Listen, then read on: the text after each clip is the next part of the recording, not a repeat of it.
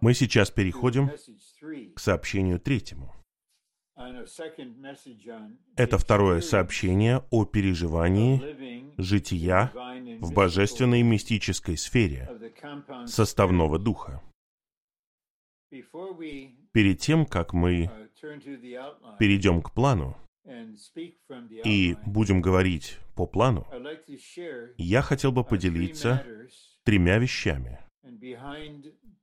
И в глубине моего бремени поделиться этими вещами лежит осознание того, что все мы ученики. Мы все ученики. И мы находимся на разных этапах. Но для некоторых из нас это довольно новые слова. Жить в двух сферах одновременно. Я хочу понимать, что это такое, что это значит. И да, я хочу стать таким человеком, чтобы внешне, день за днем, жить как человек в физической сфере и осуществлять все свои обязательства. И Господь иллюстрирует такое житие, показывая двух мужчин в поле и двух женщин, которые на мельнице. И поскольку мы ученики, есть несколько вещей, которые будут полезны для нас. Первое, как мы знаем, мы должны осознавать, не боясь при этом, что у нас есть злобный, жестокий враг. Дьявол, сатана, бог этого века. И он нападает столетиями на тех людей на земле, которые едины с Богом, которые осуществляют волю Бога. Они любят Бога. Они знают, что они предстанут перед Сыном Человеческим. Они хотят быть одобренными им. И особенно в прошлом столетии, примерно сто лет назад, когда Господь восстановил почву церкви, восстановление поместных церквей, враг нападает на церкви, на соработников, на всех святых. Но мы не живем в страхе. Мы живем не будучи захвачены этим. Мы просто знаем об этом. И в какой-то степени, по крайней мере, он осознает. О-о. Количество таких верующих на земле постоянно увеличивается. Это верующие, которые узнают о божественной мистической сфере. Это сфера, которая является приготовленной и завершенной триединый Бог, в котором они могут жить. И если они будут жить в ней, Божий замысел будет исполнен. И вся земля станет царством Господа. Поэтому у него есть большое войско злых духов и бесов. И он разными путями беспокоит нас, нападает на нас, искушает нас, злоупотребляет нами, когда мы устаем, когда у нас не очень хорошее здоровье, или когда мы терпим какую-то неудачу. И его цель в отношении тех, кто учится жить в этой сфере, состоит в том, чтобы вырвать их, вырвать их из этой сферы в их фактическом житии. Тогда они окажутся у меня под властью, потому что все божественное в этой сфере не работает. Поэтому я могу сказать перед Господом, я говорю это не будучи дипломатом, не имея ложного смирения, я просто говорю вам искренне. Я все еще учусь. Я еще не достиг того, чтобы жить в божественной мистической сфере каждую минуту. С утра до того, как я засну вечером. День за днем. Я соприкасаюсь с ним, обращаюсь к нему, и вот я в нем.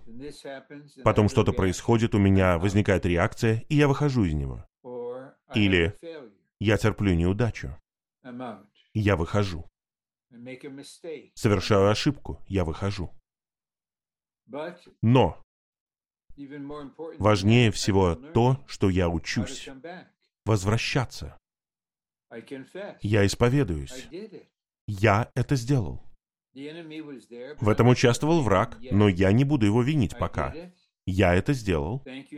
Благодарю Тебя, Господь, у Тебя есть путь, как я могу вернуться назад.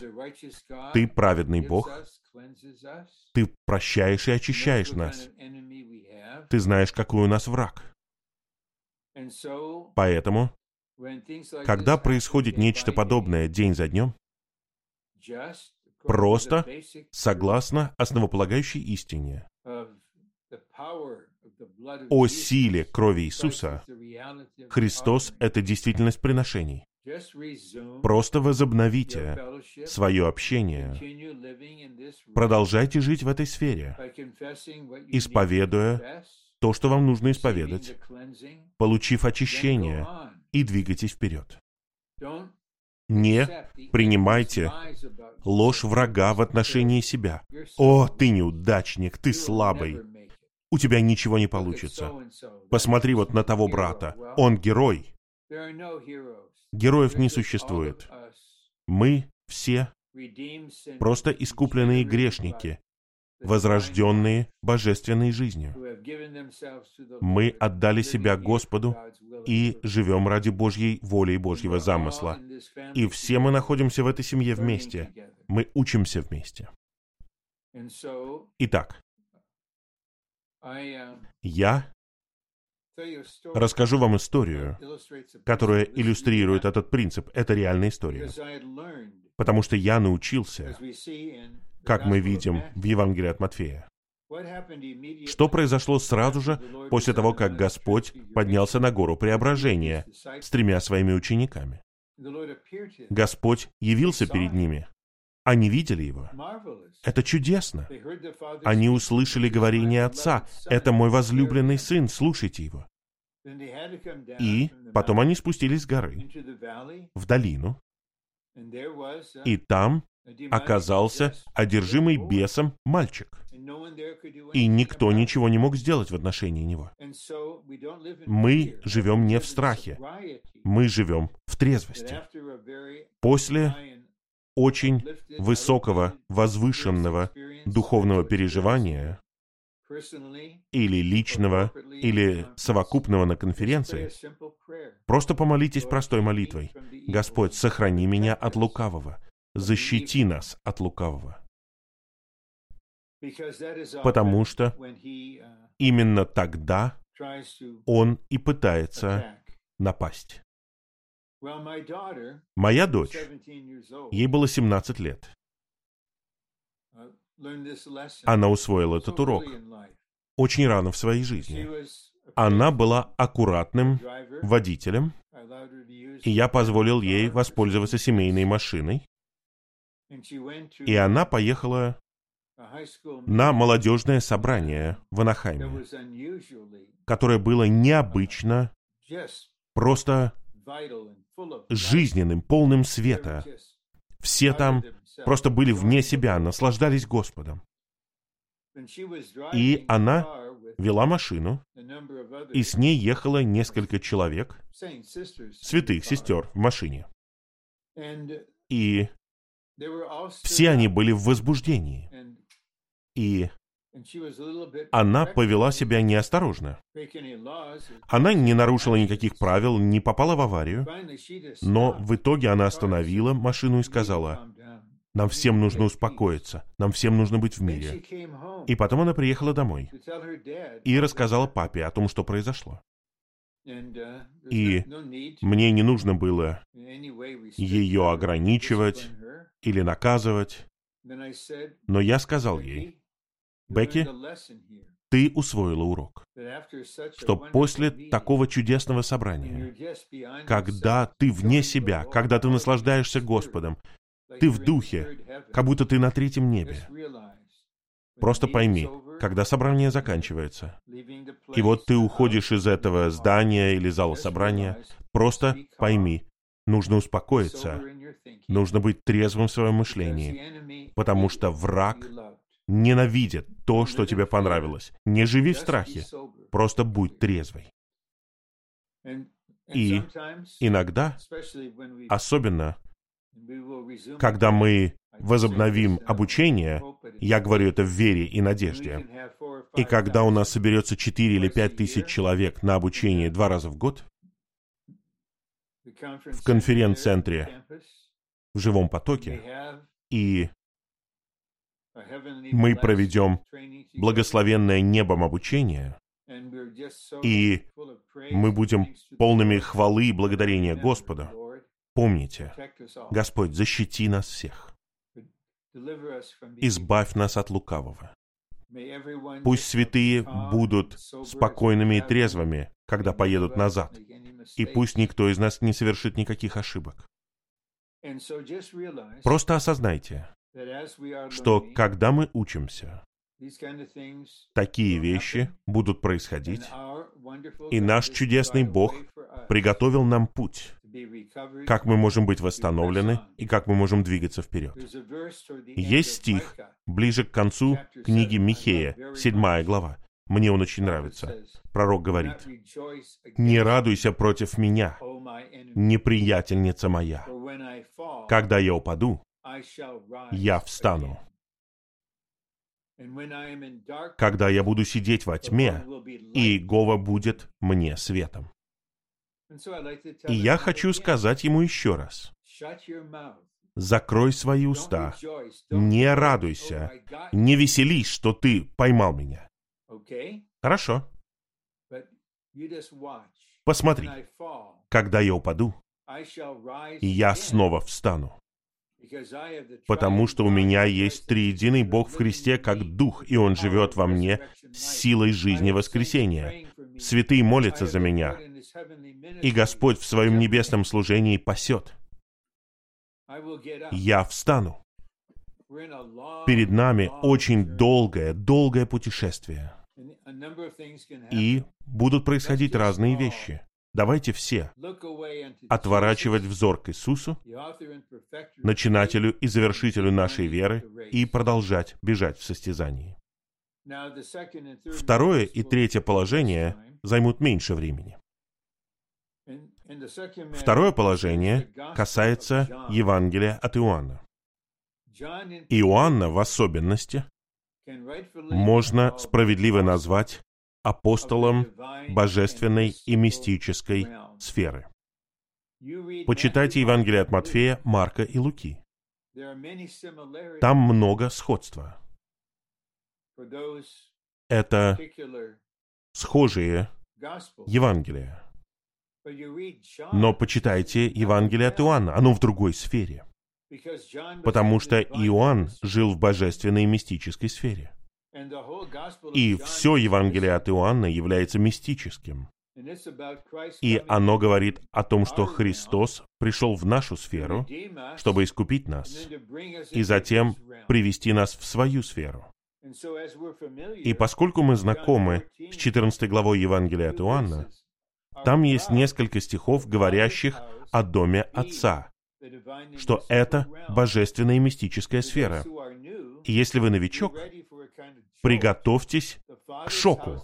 Дом Отца — это не небо, это лжеучение. Дом Отца — это жилище Бога, Дом Божий, Церковь. В доме моего Отца обителей много. А если бы это было не так, я бы сказал вам, ибо я иду приготовить вам место. И если я пойду и приготовлю вам место, я прихожу опять и приму вас к себе, чтобы где я, там и вы были.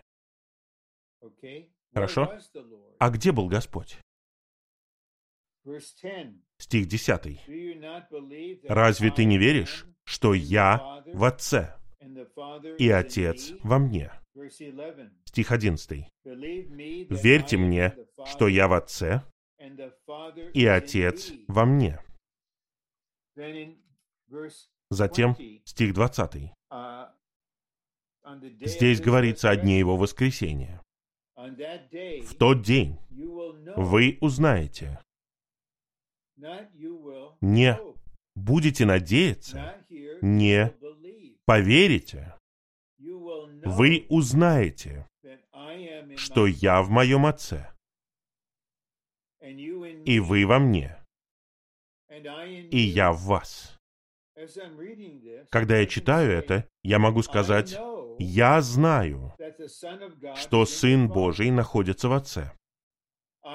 Я знаю, что вы и я, мы все находимся в Сыне. И я знаю, что Господь в нас. Но я хотел бы подчеркнуть, Господь говорит, «Я в Отце, и вы во мне». Итак, где мы находимся сейчас? Я имею в виду вот в данную минуту. В 16.54 по моему времени и в 19.54 по вашему времени на восточном побережье. Мы находимся в Сыне. Сын находится в Отце. И сейчас мы находимся в Отце и в Сыне. Мы в триедином Боге, как божественной и мистической сфере. Это одна сторона. Вот мы в обители, мы вместе, в Боге Отце, в Церкви, как нашем жилище. Но есть стих 23. Иисус сказал ему в ответ, «Если кто-нибудь любит Меня, он будет соблюдать Мое Слово, и Мой Отец будет любить его, и мы придем к Нему и сделаем у Него обитель». Итак, Господь сделал обитель для нас в Боге. А теперь Триединый Бог приходит к вам, можно сказать, в гости. Но Он приходит надолго, Он останется там навсегда. И Он собирается что? Сделать обитель у вас. Я буду жить в тебе вовеки. Итак, ты живешь во мне, я живу в тебе. Это наше взаимное житие вместе в божественной мистической сфере. Со всей семьей Божьей, в Доме Божьем. Вот мне интересно, я говорю это с тихим смехом или улыбкой. Почему многие богословы проповедники не обращают внимания на связь, извините, это просто мокрота, на связь между словом «обитель» в Евангелии от Иоанна 14 главе и словом «пребывать» в 15 главе Евангелия от Иоанна. Разве они не близки? Существительная «обитель». А теперь глагол «пребывать». И кто этот «я»? Господь говорит, «Я есть истинная виноградная лоза. Вы — ветви». И вот теперь Сын, который является воплощением и выражением приготовленного и завершенного триединого Бога, он является этой вселенской лозой. Это еще одно описание божественной и мистической сферы. И Он говорит нам, прибудьте во мне, оставаясь в своем слитом духе. И я говорил некоторым братьям, это основной урок, на котором Господь сосредоточен последние много месяцев. И я получаю воспитательную работу. Я должен получать ее. Потому что когда я пребываю во всеобъемлющем Христе, я живу в божественной мистической сфере, где есть все. Когда я не пребываю, я не просто в своем «я», не просто в старом творении. Я в плоти. И закон греха и смерти действует во мне. Итак, это одно из основных требований для того, чтобы жить в божественной мистической сфере. Нам нужно научиться пребывать во мне. Да, мы используем это выражение «божественная мистическая сфера», но синоним этой сферы — это «я». Я есть сфера. Лоза — это сфера. Мой отец — это сфера. Этот дом — это сфера. Вот теперь у вас есть жилище в Боге и в церкви, которая будет Новым Иерусалимом, и Он созидает обитель в вас. И пока это происходит, нам нужно осознать, я есть лоза, истинная лоза. Вы были привиты ко мне, вы ветвь. Когда вы пребываете во мне, все, что течет в лозе, втекает в вас и через вас. Это аспект божественной мистической сферы, раскрытой в Евангелии от Иоанна. Я не буду читать стихи, но тело Христово — это также божественная мистическая сфера, действительность тела Христова. Если мы просто живем в поместной церкви внешне, таким вот образом, мы на самом деле не находимся в божественной мистической сфере. Мы в подлинной поместной церкви, но мы не находимся в другой сфере. Но когда мы учимся жить в том, что является действительностью тела Христова, и мы начинаем жить в этой действительности, тогда мы осознаем, что тело Христова — это божественная мистическая сфера. Когда Господь вернется, сначала тайна. За кем Он вернется? Он вернется за своей невестой. И невеста будет совокупной личностью, которая умеет жить в божественной и мистической сфере.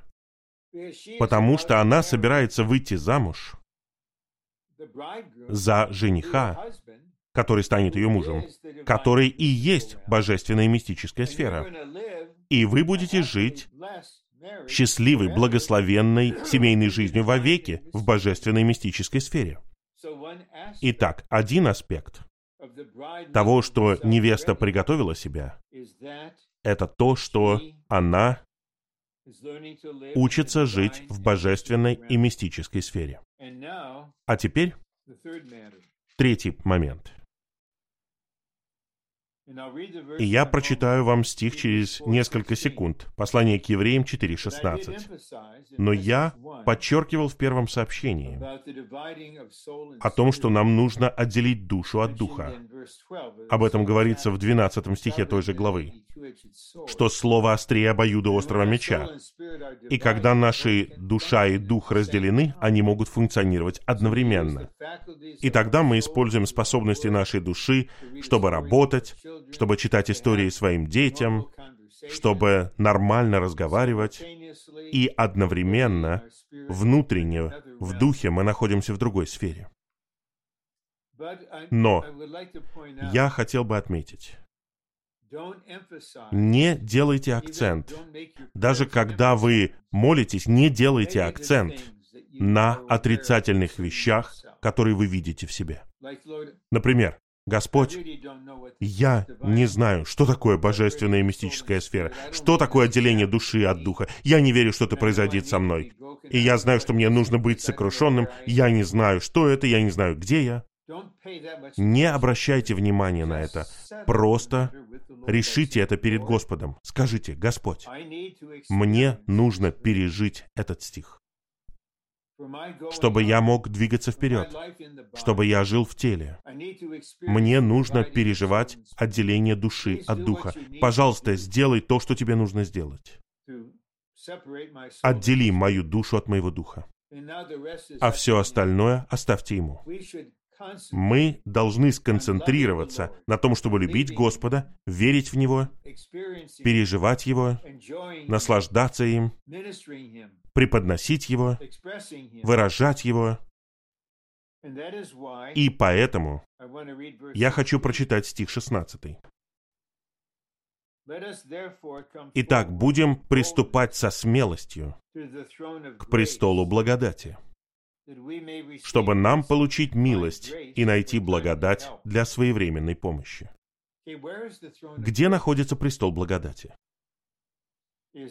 Находится ли он в вашем квартале? Нет. Я никогда не видел его в помещении живого потока.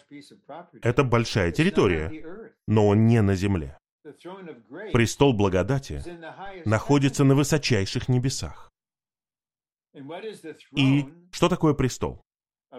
Это престол праведного суда по отношению к миру, но для нас он престол благодати. Но здесь Павел говорит, будем приступать со смелостью к престолу благодати. Как это осуществляется?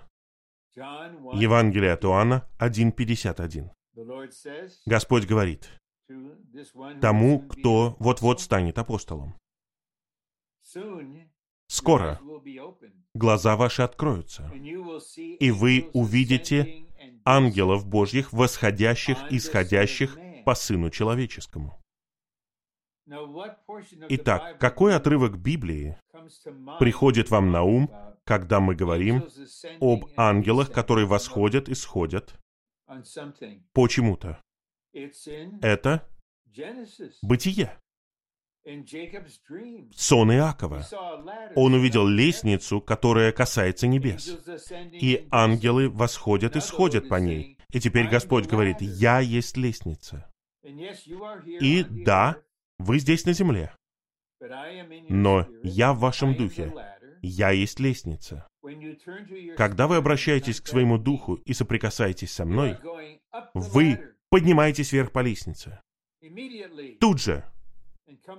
И приступаете к престолу благодати. Потому что я есть лестница, которая соединяет вас. Поэтому вы приступаете со смелостью, потому что у вас есть вера в кровь Иисуса. И теперь вы приступаете к престолу благодати и получаете милость и находите благодать для своевременной помощи, потому что Господь знает, какая именно благодать вам нужна сейчас. И важный элемент с нашей стороны это просто вера. Вера. Мы не видим ничего физического в этой сфере, но мы верим в невидимое. Оно является действительным. Мы находимся под управлением невидимых вещей. Мы не отрицаем, что они существуют, но они не действительность. Действительность невидима. А теперь я прочитаю вам еще один стих в этой книге, чтобы подкрепить ту же самую мысль о том, что нам нужно приступать со смелостью. Это глава 10, стих 22. «Будем приступать к святому святых. С истинным сердцем в полной убежденности веры, окропив сердца от порочной совести, и также он говорит в этой же главе, что благодаря крови Иисуса, стих 19, «Итак, братья, имея смелость для входа в святое святых в крови Иисуса». Я надеюсь, вы не против, если я задам вам прямой вопрос. И я знаю, что я получу положительный ответ. Во что вы верите больше? В ваши ошибки? В ваши слабости? В ваши неудачи? Ваши какие-то конкретные грехи? Или вы верите больше в кровь Иисуса? Силу крови Иисуса, которая очищает нас от всякого греха. Что говорит нам Иоанн? Я пишу вам, чтобы вы не грешили. И он признает, что любой из нас может согрешить. Но если мы согрешим, мы исповедуем свои грехи. И Бог верен и праведен. Он прощает нам наши грехи и очищает нас от всякой неправедности. И чтобы подчеркнуть, насколько сильна кровь Иисуса, почитайте Откровение 12.11. Там говорится о победителях. И Господь говорит, что дьявол обвиняет их перед Богом день и ночь. Он обвиняет их. Ты сделал вот это. Ты смотрел на это. Ты сказал вот это.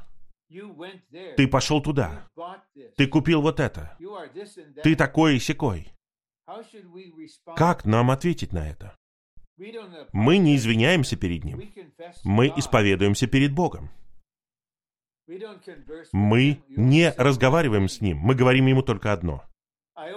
«Я побеждаю тебя кровью Агнца».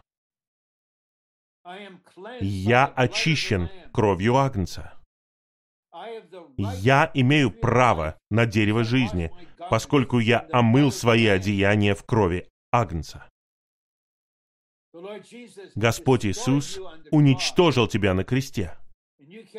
И ты не можешь выстоять перед силой Его крови. Она очищает меня от всякого греха.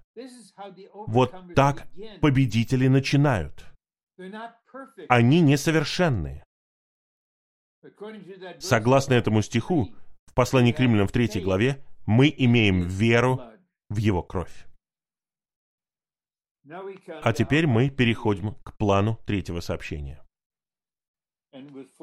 И тут четыре пункта. И у нас будет достаточно времени для того, чтобы я рассмотрел их. И я верю, что у нас останется где-то 25 или 30 минут для того, чтобы вы могли поделиться в группах.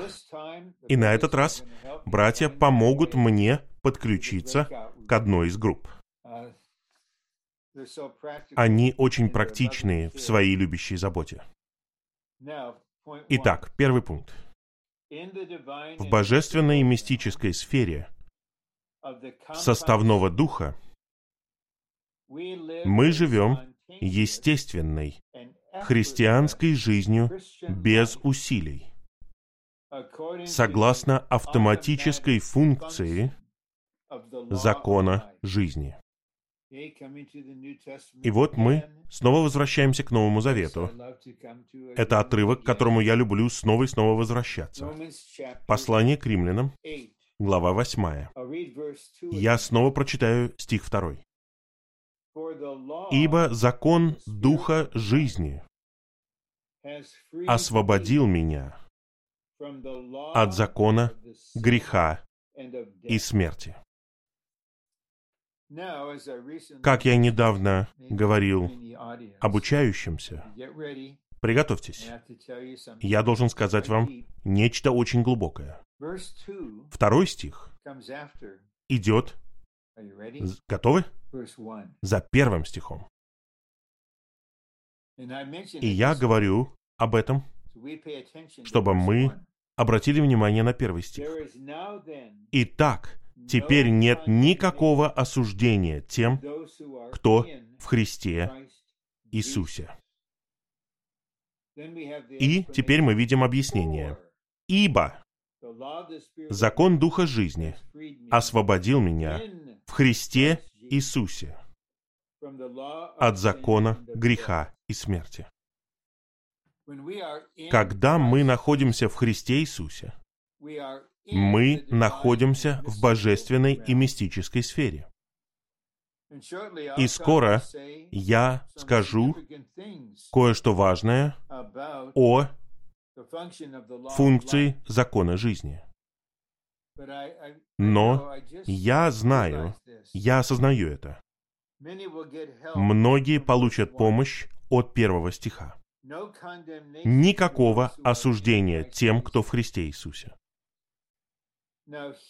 Здесь, в этом контексте, который следует сразу же за седьмой главой, где Павел осуждал себя снова и снова, снова и снова. Я пытался, пытался соблюсти все заповеди. Я мог соблюсти все, кроме одной. Не пожелай чего-то чужого. Это что-то внутреннее. Он говорит, когда я пытался, я терпел поражение. Я не мог этого сделать. Я хотел, но не мог. И грех действовал во мне. И я делал то, что не должен делать. Я несчастный человек. Кто избавит меня? Итак, он сам осуждает себя. Не враг осуждает его. Его судит не Бог. Он осуждает сам себя. Я верю в Бога. Я хочу быть хорошим человеком. И я просто терплю одну неудачу за другой. Это субъективное осуждение. Итак, я уже отметил эти две вещи. Когда мы терпим поражение, грешим, мы находимся под праведным судом Бога. Он судит грех. И поэтому что нам делать? Бог не осуждает нас. Он судит наши действия. Мы исповедуемся. Он праведен. Он прощает. Он очищает. И тогда враг обвиняет. И мы не принимаем эти обвинения, как только мы осознаем, что это враг. Мы побеждаем его кровью Агнца. Но здесь говорится об осуждении, которое мы применяем к самим себе сами. Я помню, я пытался провести время с Господом рано утром. Это было в стародавние времена. Я говорю это со смехом, в 1969 году. И я просто говорил Господу одну отрицательную вещь за другой о себе. Я вот такой, я неудачник, я такой, секой. И я делал это не одно утро, но на этот раз я сильно увлекся. И я не услышал голос вслух, но Господь внутри сказал мне, остановись. Почему бы тебе не сказать что-то положительное обо мне?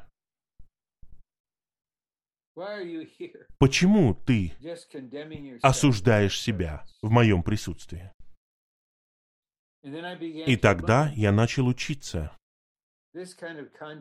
что такое осуждение — это то, что мы делаем сами по отношению к себе, потому что мы не дотягиваем до стандарта, который мы установили себе сами, и мы пытаемся, и мы терпим поражение.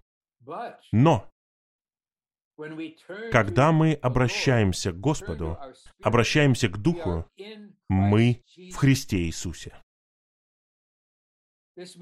Это означает, что мы в божественной мистической сфере.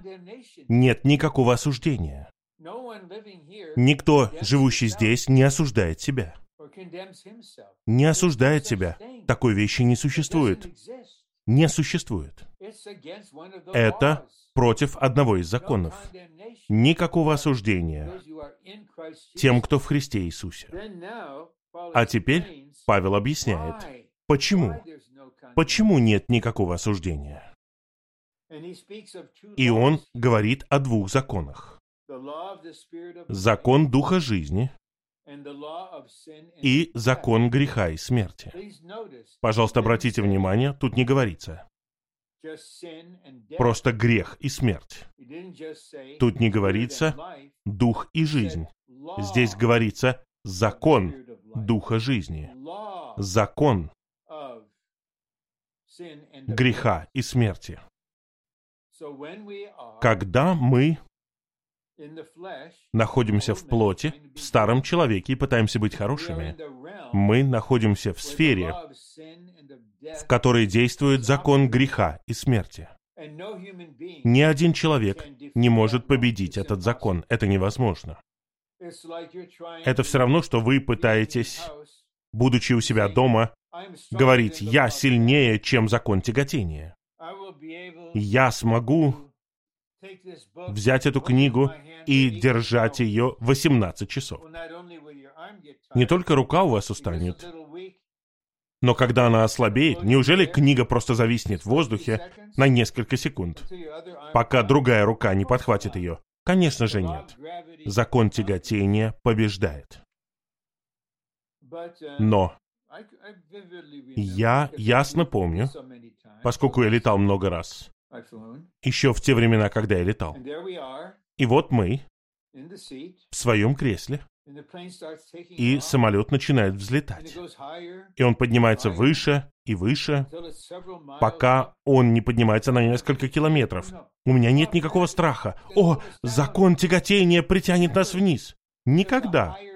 Потому что есть более высокий закон, и он действует, который спасает самолет от закона тяготения.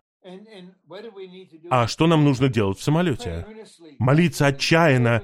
«О, спаси нас от закона тяготения!» Нет. Просто спокойно сидите в самолете. Читайте материалы служения, читайте Библию, спите. Ну, когда мы в Христе, мы находимся в божественной мистической сфере. И в этой сфере действует наивысший закон. Закон Духа жизни. И в прошедшем времени, тут говорится, Он освободил меня. Итак, в первом разделе мы живем естественной христианской жизнью без усилий, согласно автоматической функции закона жизни. Почему так? Почему она действует естественно?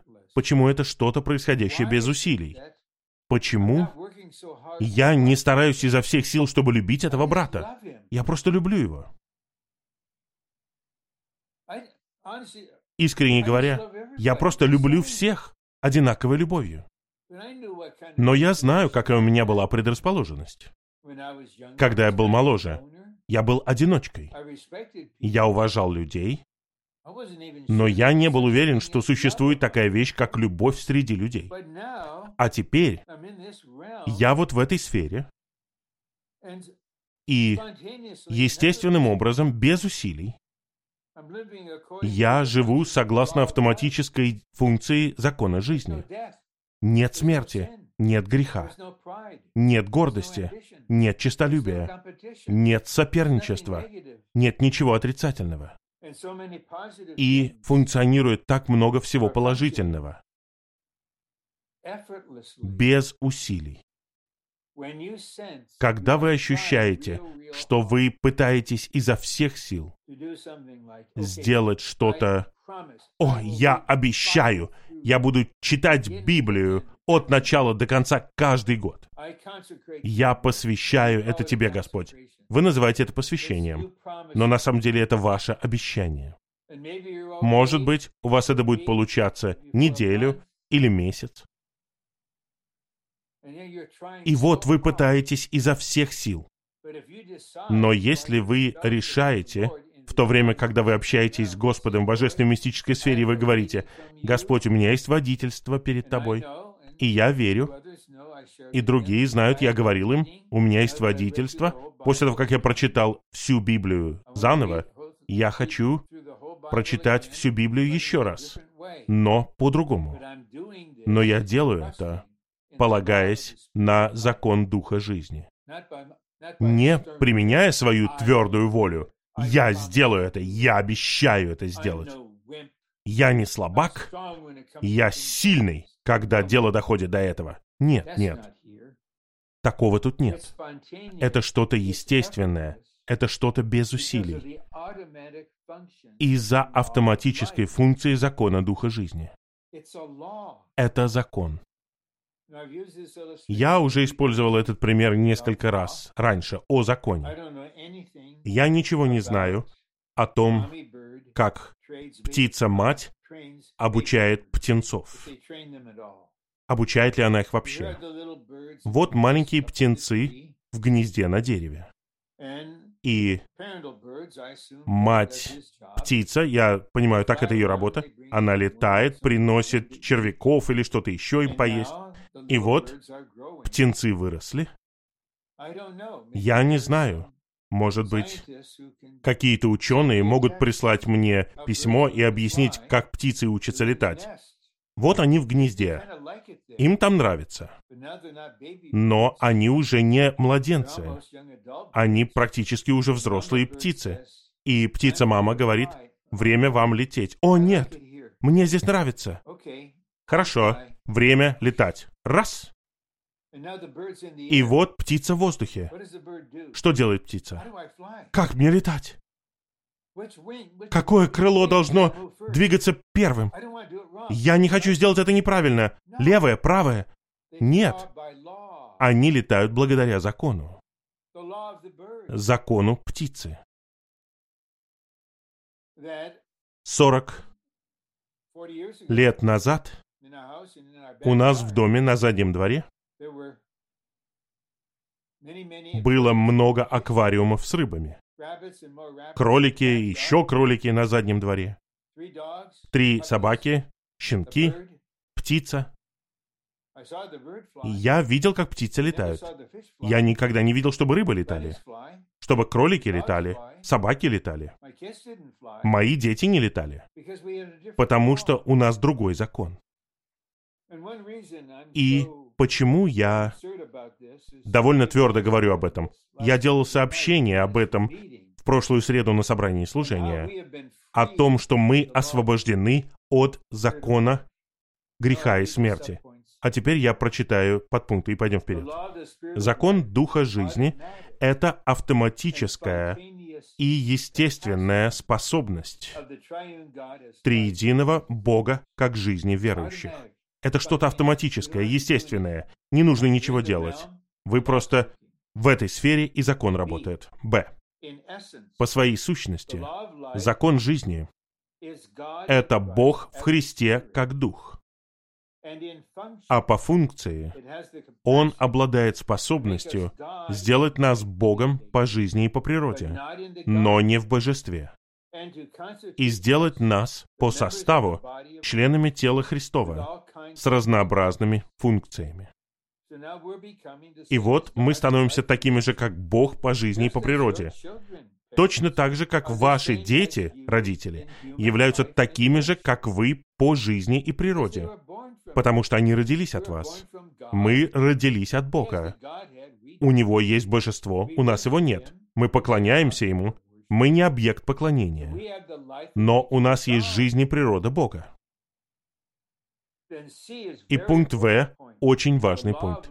Закон жизни функционирует в божественной и мистической сфере пневматического Христа. Это возвращает нас к фразе «в Христе Иисусе». Когда мы находимся в этой сфере, закон Духа жизни функционирует автоматически. И я верю, начиная, ну, для вас это будет вечер, но перед тем, как вы заснете, очень скоро вы обнаружите, к вашему радостному удивлению, как у меня это получилось.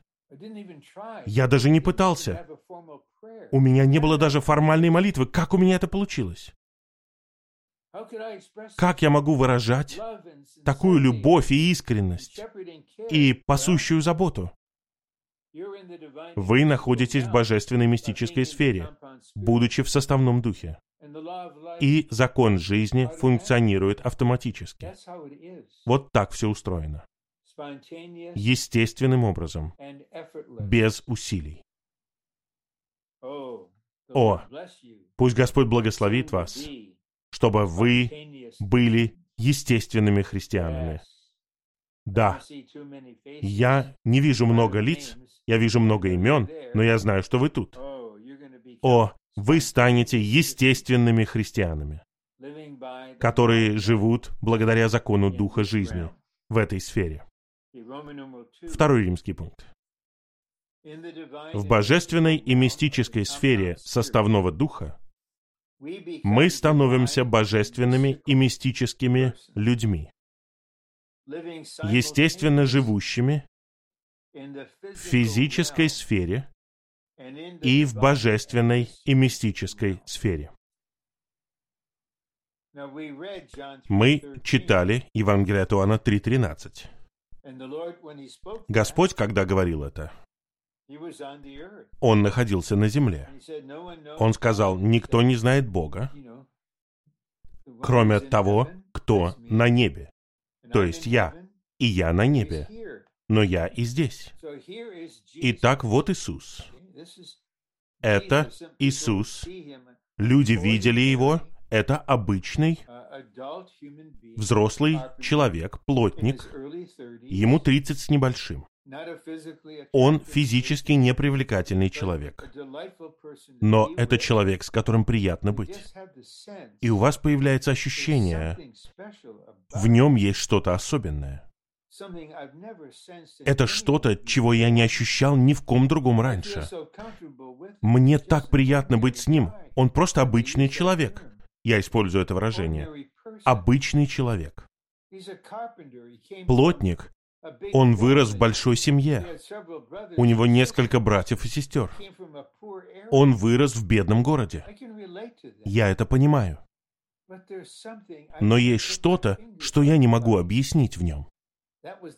Это божественная и мистическая часть, потому что он был божественной и мистической личностью, не необычной личностью, но таинственной личностью.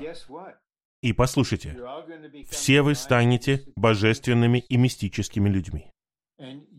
И вы будете жить на своей работе все больше и больше в двух сферах одновременно. И у вас будут надлежащие взаимоотношения с другими, кто работает с вами. Возможно, они станут друзьями благовестия. И, возможно, некоторые из них захотят поговорить с вами.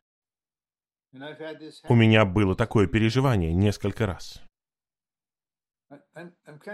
Меня это озадачивает. С тобой так легко работать. В тебе есть что-то необычное. Ты какой-то другой. И вы, возможно, скажете, да, вы правы. Хочешь узнать, что это? Это не какая-то вещь. Это личность. Это Господь Иисус, которого я люблю и которому я служу. И я в нем, и он во мне. И он хочет быть в тебе. Мы не странные, мы не какие-то особенные, но мы мистические. Почему? Потому что мы находимся в двух сферах. Одновременно в физической сфере и божественной мистической сфере. И есть определенный аромат, Павел говорит, об этом во втором послании Коринфянам 2 главе. Мы распространяем аромат. Для одних это не положительный аромат, для других это что-то привлекательное.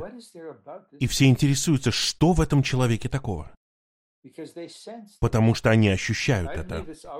И я верю, что это уже происходит.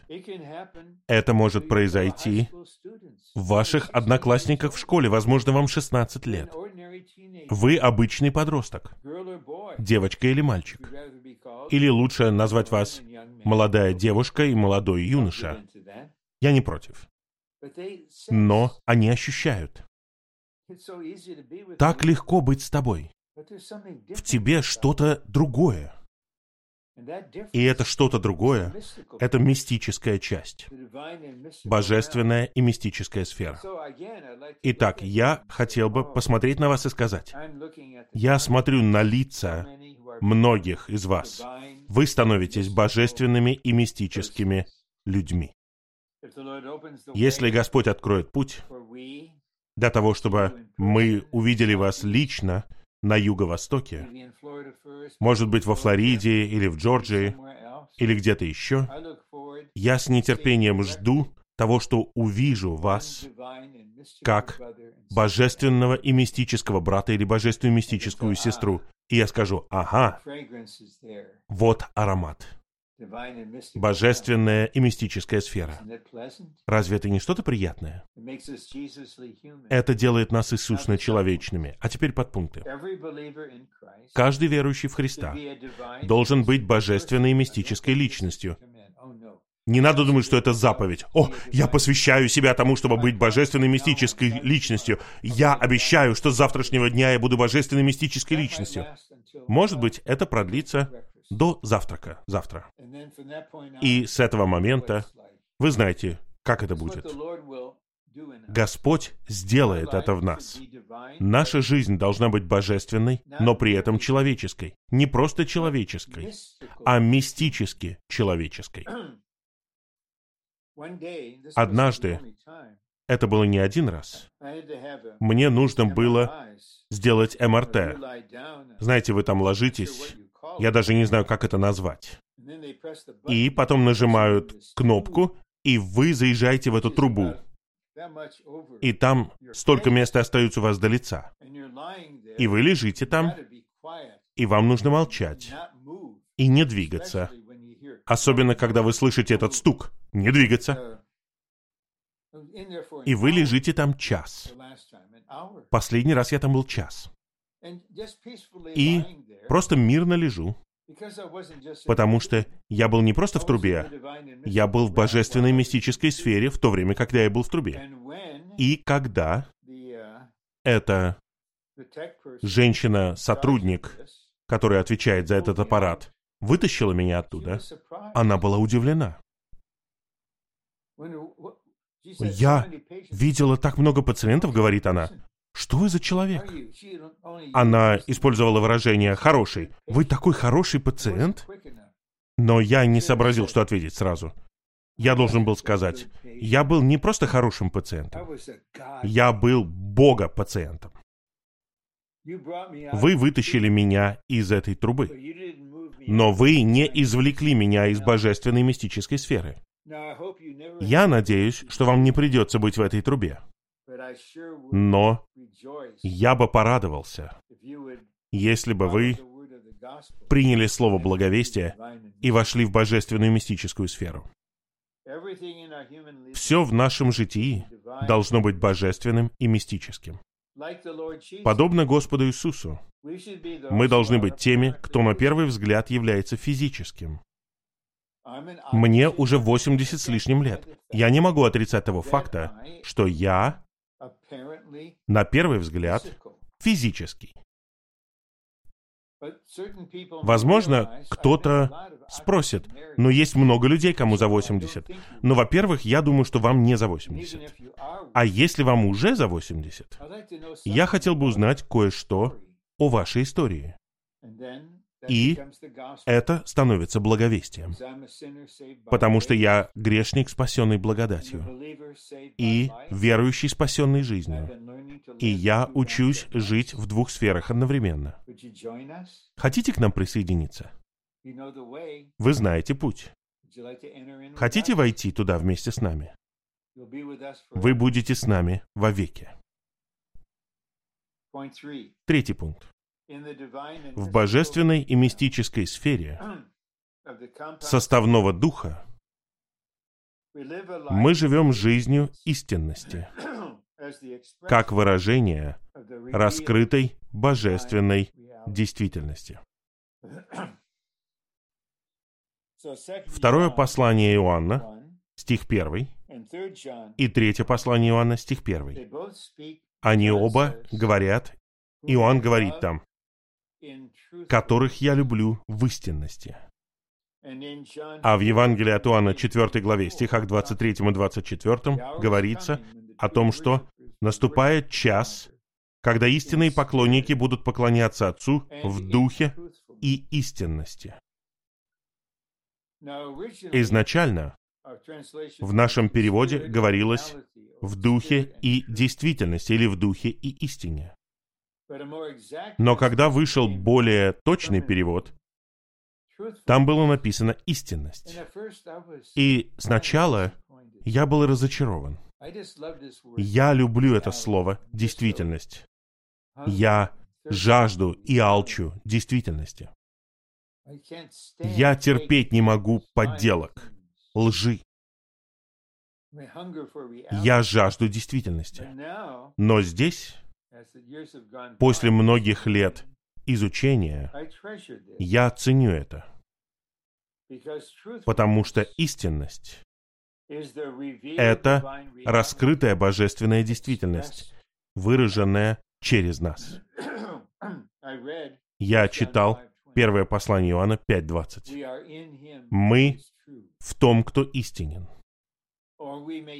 Или можно перевести «мы в истинном». Но буквально греческое слово говорит, что мы в истинном. Мы в действительном. Триединый Бог есть истинный. Он действительный. Он действительность. И мы в нем. И Дух, действующий в нас, Евангелие от Иоанна, 16 глава, это Дух действительности, который вводит нас во всю действительность.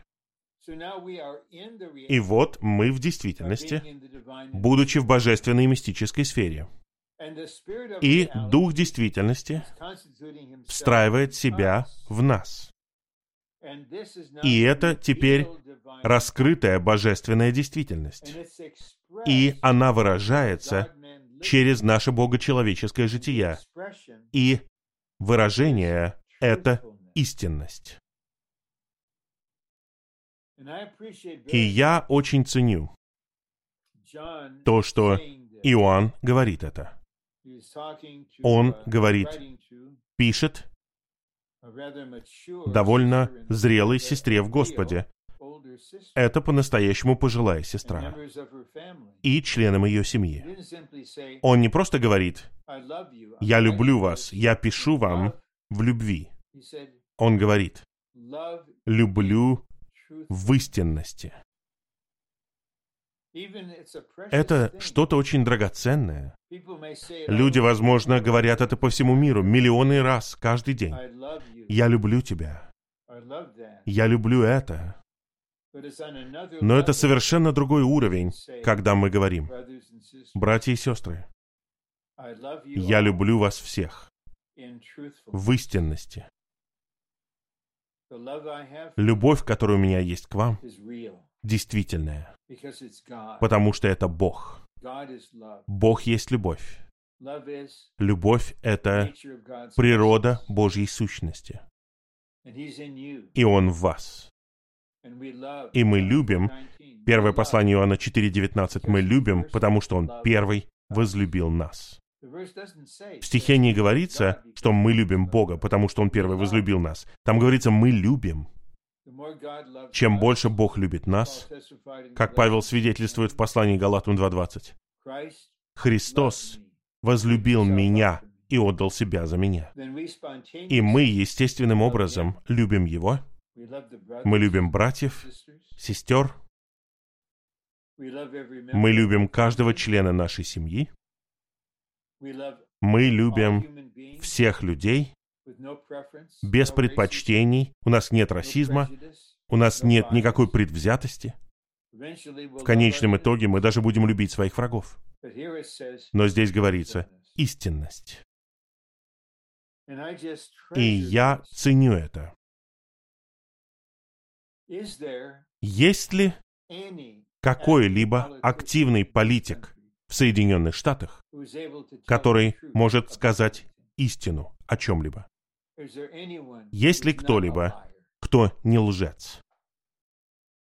И много десятилетий назад, в Господнем восстановлении, один человек поднял бунт и создал разделение. И он умер, он с Господом, я не буду называть его имени. Но я никогда не встретил человека, который так много лгал. И я осознал. Он не просто лжет, он был лжецом. И он был не просто лжецом, он был самой ложью.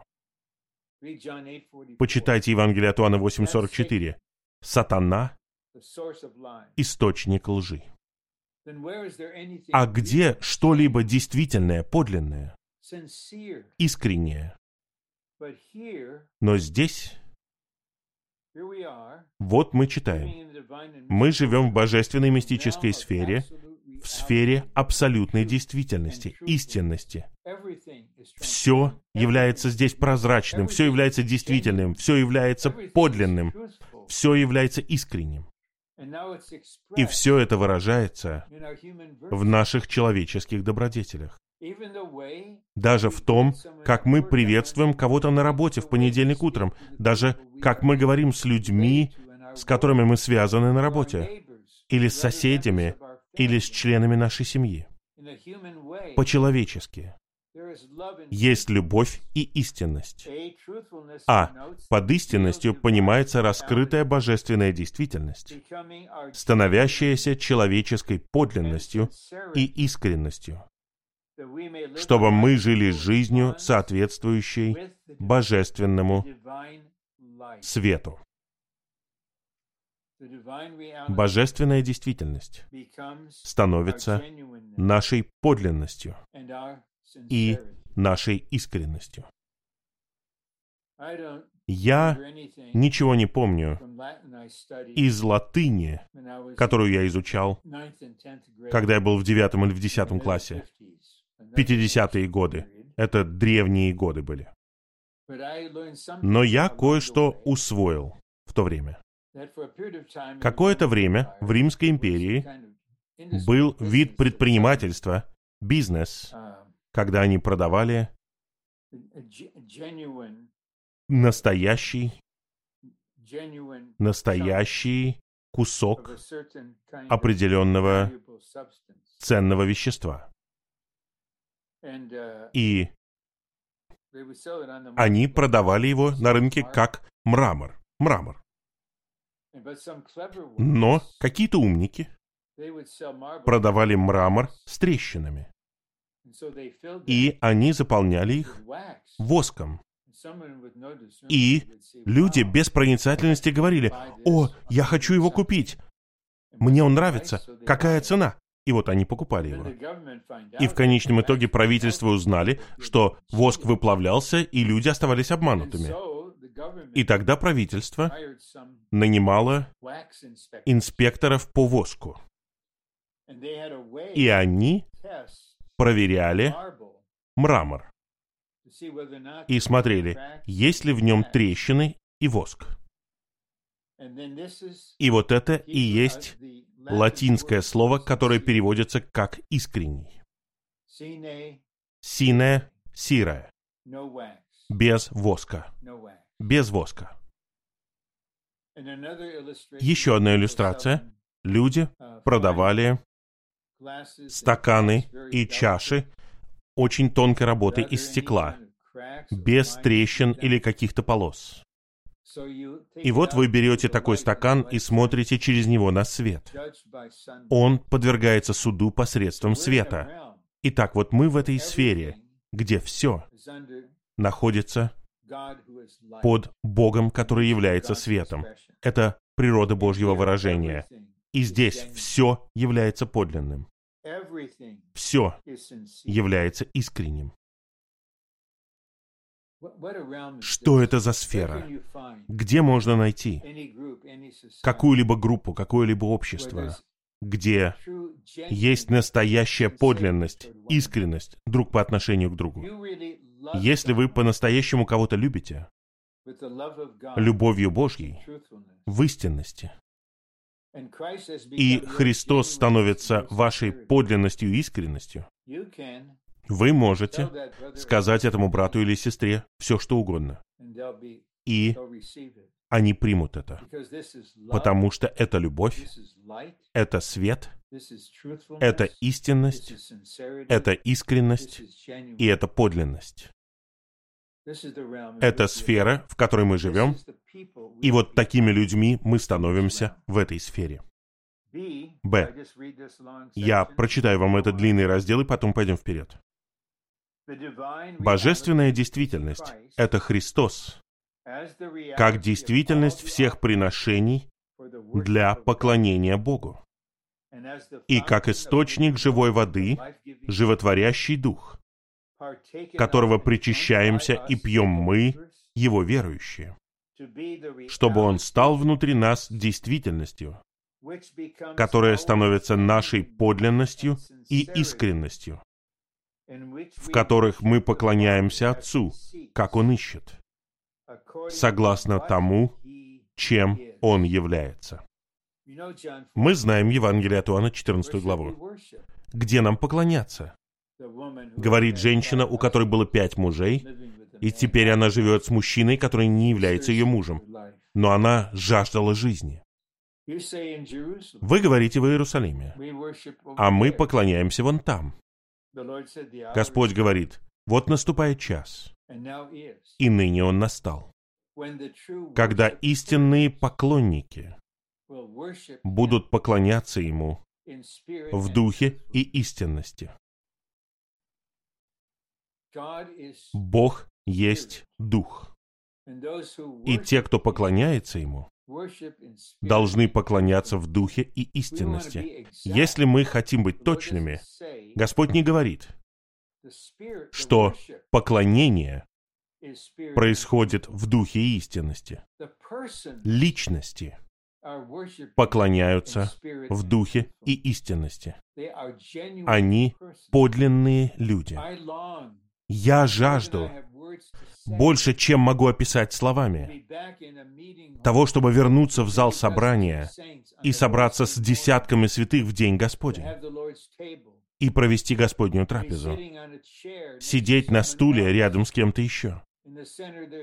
И вот чтобы в центре был стол с хлебом и чашей. И мы вспоминаем Господа, мы хвалим Господа, мы возвещаем Его смерть. И происходит поворот после того, как мы причастились этих символов. И поклонение Отцу уже не просто формальное. Мы поем один гимн, и затем повторяем строчки из гимна. И затем кто-то встает и говорит, собрание закончено, давайте сделаем вот что. Где поклонники, мои дорогие святые? Мое сердце жаждет, мое сердце болит. Где поклонники? Разве наш Отец недостоин большего, чем просто пяти или семи минут пения? Разве у нас нету каких-то аспектов Христа, которые мы можем принести Ему и поблагодарить Его? Поклониться Ему с Христом, которым мы наслаждались. В истинности и подлинности и искренности. Уже больше 50 или 60 лет – мы боремся в Господнем восстановлении вслед за братом Ли. Когда у нас появятся такие поклонники? Но придет время. Чем больше мы живем в этой сфере совокупно, когда мы собираемся вместе, мы будем поклоняться Отцу в духе и истинности. И наш Отец хочет только того, что действительно. Он осознает, вот мои дети, вот мои сыновья. Они поклоняются мне с действительностью Христа, который внедрен в них благодаря Духу действительности. Каждое слово, которое они произносят, каждое «Аминь» и «Аллилуйя» являются истинными. Почему? Потому что они живут в сфере истинности, в божественной и мистической сфере. И теперь последний раздел. И я закончу примерно через 7 минут, от силы 8 минут. И затем у нас останется более 25 минут для ваших откликов. И я говорю еще раз, и я говорю серьезно, в истинности и искренности. Это дополнит сообщение. В божественной мистической сфере составного духа мы сливаемся с триединым Богом для сохранения единства. Это сфера единства. Где еще? на Земле. есть сфера единства, согласно Богу? Я очень сильно уважаю страну, большую страну Бразилию. Я не знаю, что там происходило у них в истории, но каким-то образом их руководители мудро повели страну в определенном направлении. Они сказали, пусть разные люди приезжают сюда и живут здесь. Всех рас, всех цветов, всех культур, всех языков. И мы будем жить вместе, в мире. В нашей стране все не так. Но есть сфера единства. И когда мы входим в эту сферу, какой бы ни была наша личная история, особенно если мы подвергались дискриминации, если нас унижали, если с нами обращались несправедливо, во многих частях в нашей стране, я вспоминаю, как я делал сообщения для испаноязычных ведущих братьев. И перевод был последовательным, бок о бок. И я говорил, и брат рядом со мной переводил на испанский. И что-то начало проистекать из моего сердца. Я сказал, братья, в сфере, в которой мы находимся, в единстве тела Христова, нет дискриминации. Мы все на одном уровне. До какой-то степени я знаю, как с вами обращались в каких-то частях нашей страны, но не в этой сфере. И вот когда этот брат, он сейчас с Господом, когда он переводил это, он заплакал от радости, потому что это стало чем-то действительным. То, чего мы не можем найти в нашем обществе, мы находим в божественной мистической сфере единство, и мы живем в ней, потому что в ней мы сливаемся с триединым Богом для сохранения единства. А действительное единство находится в триедином Боге. И Господь молился об этом, чтобы мы были едины, как Отец и Сын едины, и в конечном итоге мы станем едиными в славе Божьей. Все мы будем выражать славу. Мы становимся этим в божественной мистической сфере. Один. Единство верующих на самом деле это единство триединого Бога. Только в триедином Боге мы можем быть усовершенствованы воедино. Итак, мы не работаем, чтобы быть едиными. Мы становимся едиными. Много лет назад одна сестра, которая была гостем на обучение, она не была на полновременном обучении все время, она приехала на несколько недель. И она попросила у меня время для общения, для подлинного общения. И я не хочу углубляться в детали. Она принадлежала к одной расе, к определенному меньшинству в нашей стране. И она была помолвлена и собиралась выйти замуж за брата из другой расы. В нем была смесь нескольких рас. И она сказала, почему у меня есть чувство иногда, что какие-то святые имеют определенную предвзятость. И я сказал ей, потому что у некоторых дорогих святых все еще есть предвзятость. Мы не отрицаем этого. Мы не прячем этого. И мы не осуждаем никого. Но, сестра, это не большинство святых.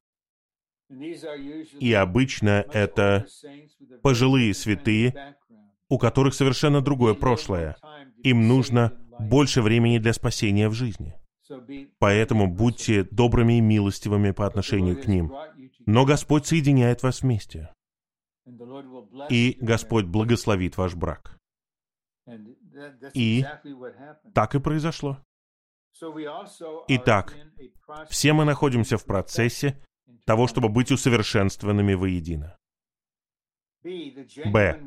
Подлинное единство — это слияние верующих с триединым Богом. Подпункты 1 и 2.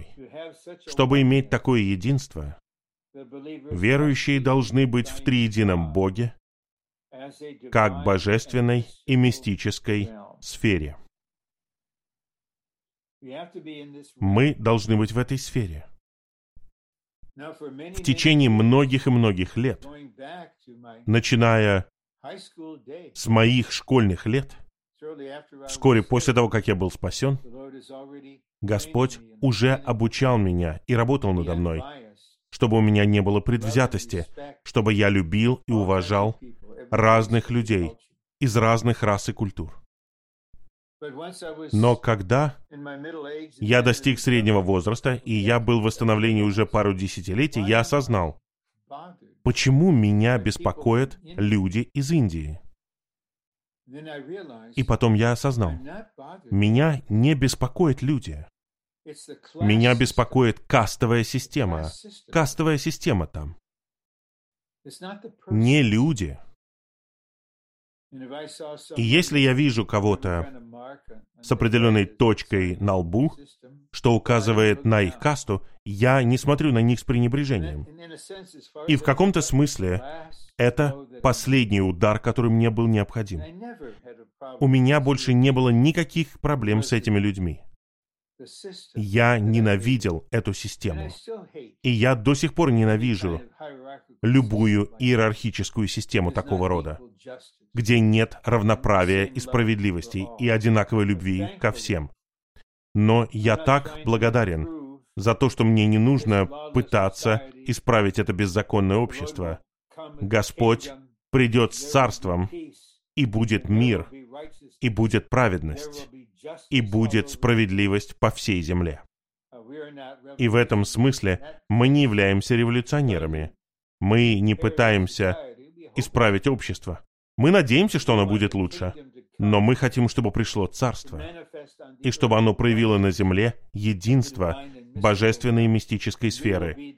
И мы будем путем, который откроет это. Господь сможет сказать, посмотри, что я вижу по всей земле. Сотни и сотни поместных церквей. Разные люди в них. Они в абсолютном единстве, потому что они живут совместно в божественной и мистической сфере. И их единство теперь усовершенствовано, они едины в славе Божьей, и наступило время для того, чтобы я пришел тайно и восхитил мою невесту. Пришло время восхищения. И последний пункт.